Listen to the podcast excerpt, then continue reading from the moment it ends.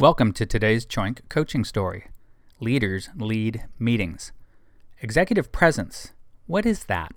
This has come up several times during coaching sessions recently, including a one on one with the advocate for a director who will soon move to the C suite.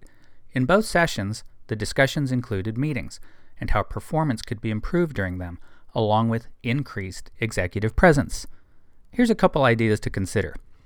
Try the 2 plus 2 rule mentioned by Dr. Mindy Hall in Leading with Intention.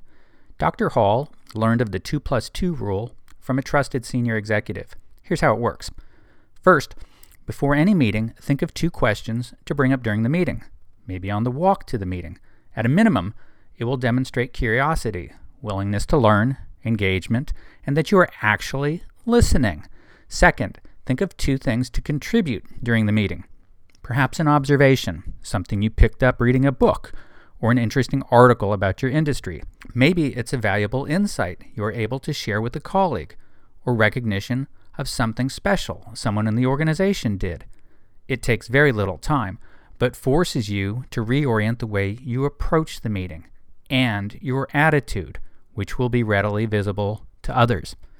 Do you have weekly team meetings? What is the format of these meetings and who chairs them?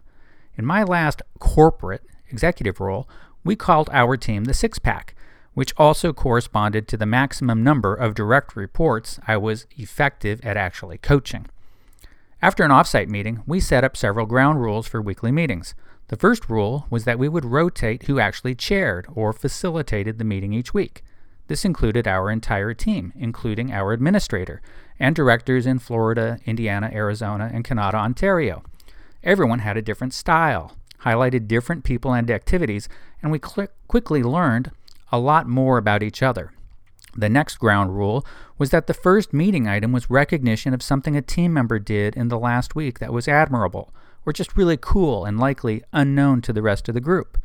After a couple weeks, it was amazing to find out all of the things going on in our group, and humbling to anyone who really thought they knew what was going on all the time.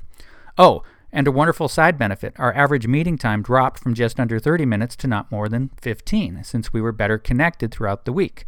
The last rule, a hard commitment, one 30 minute session, one on one between me and each direct report, weekly. Since we were geographically diverse, this was usually a phone call. Needless to say, this was a very high performing team. What does executive presence mean to you? How do you demonstrate it daily, weekly, and over time? Great leaders lead meetings.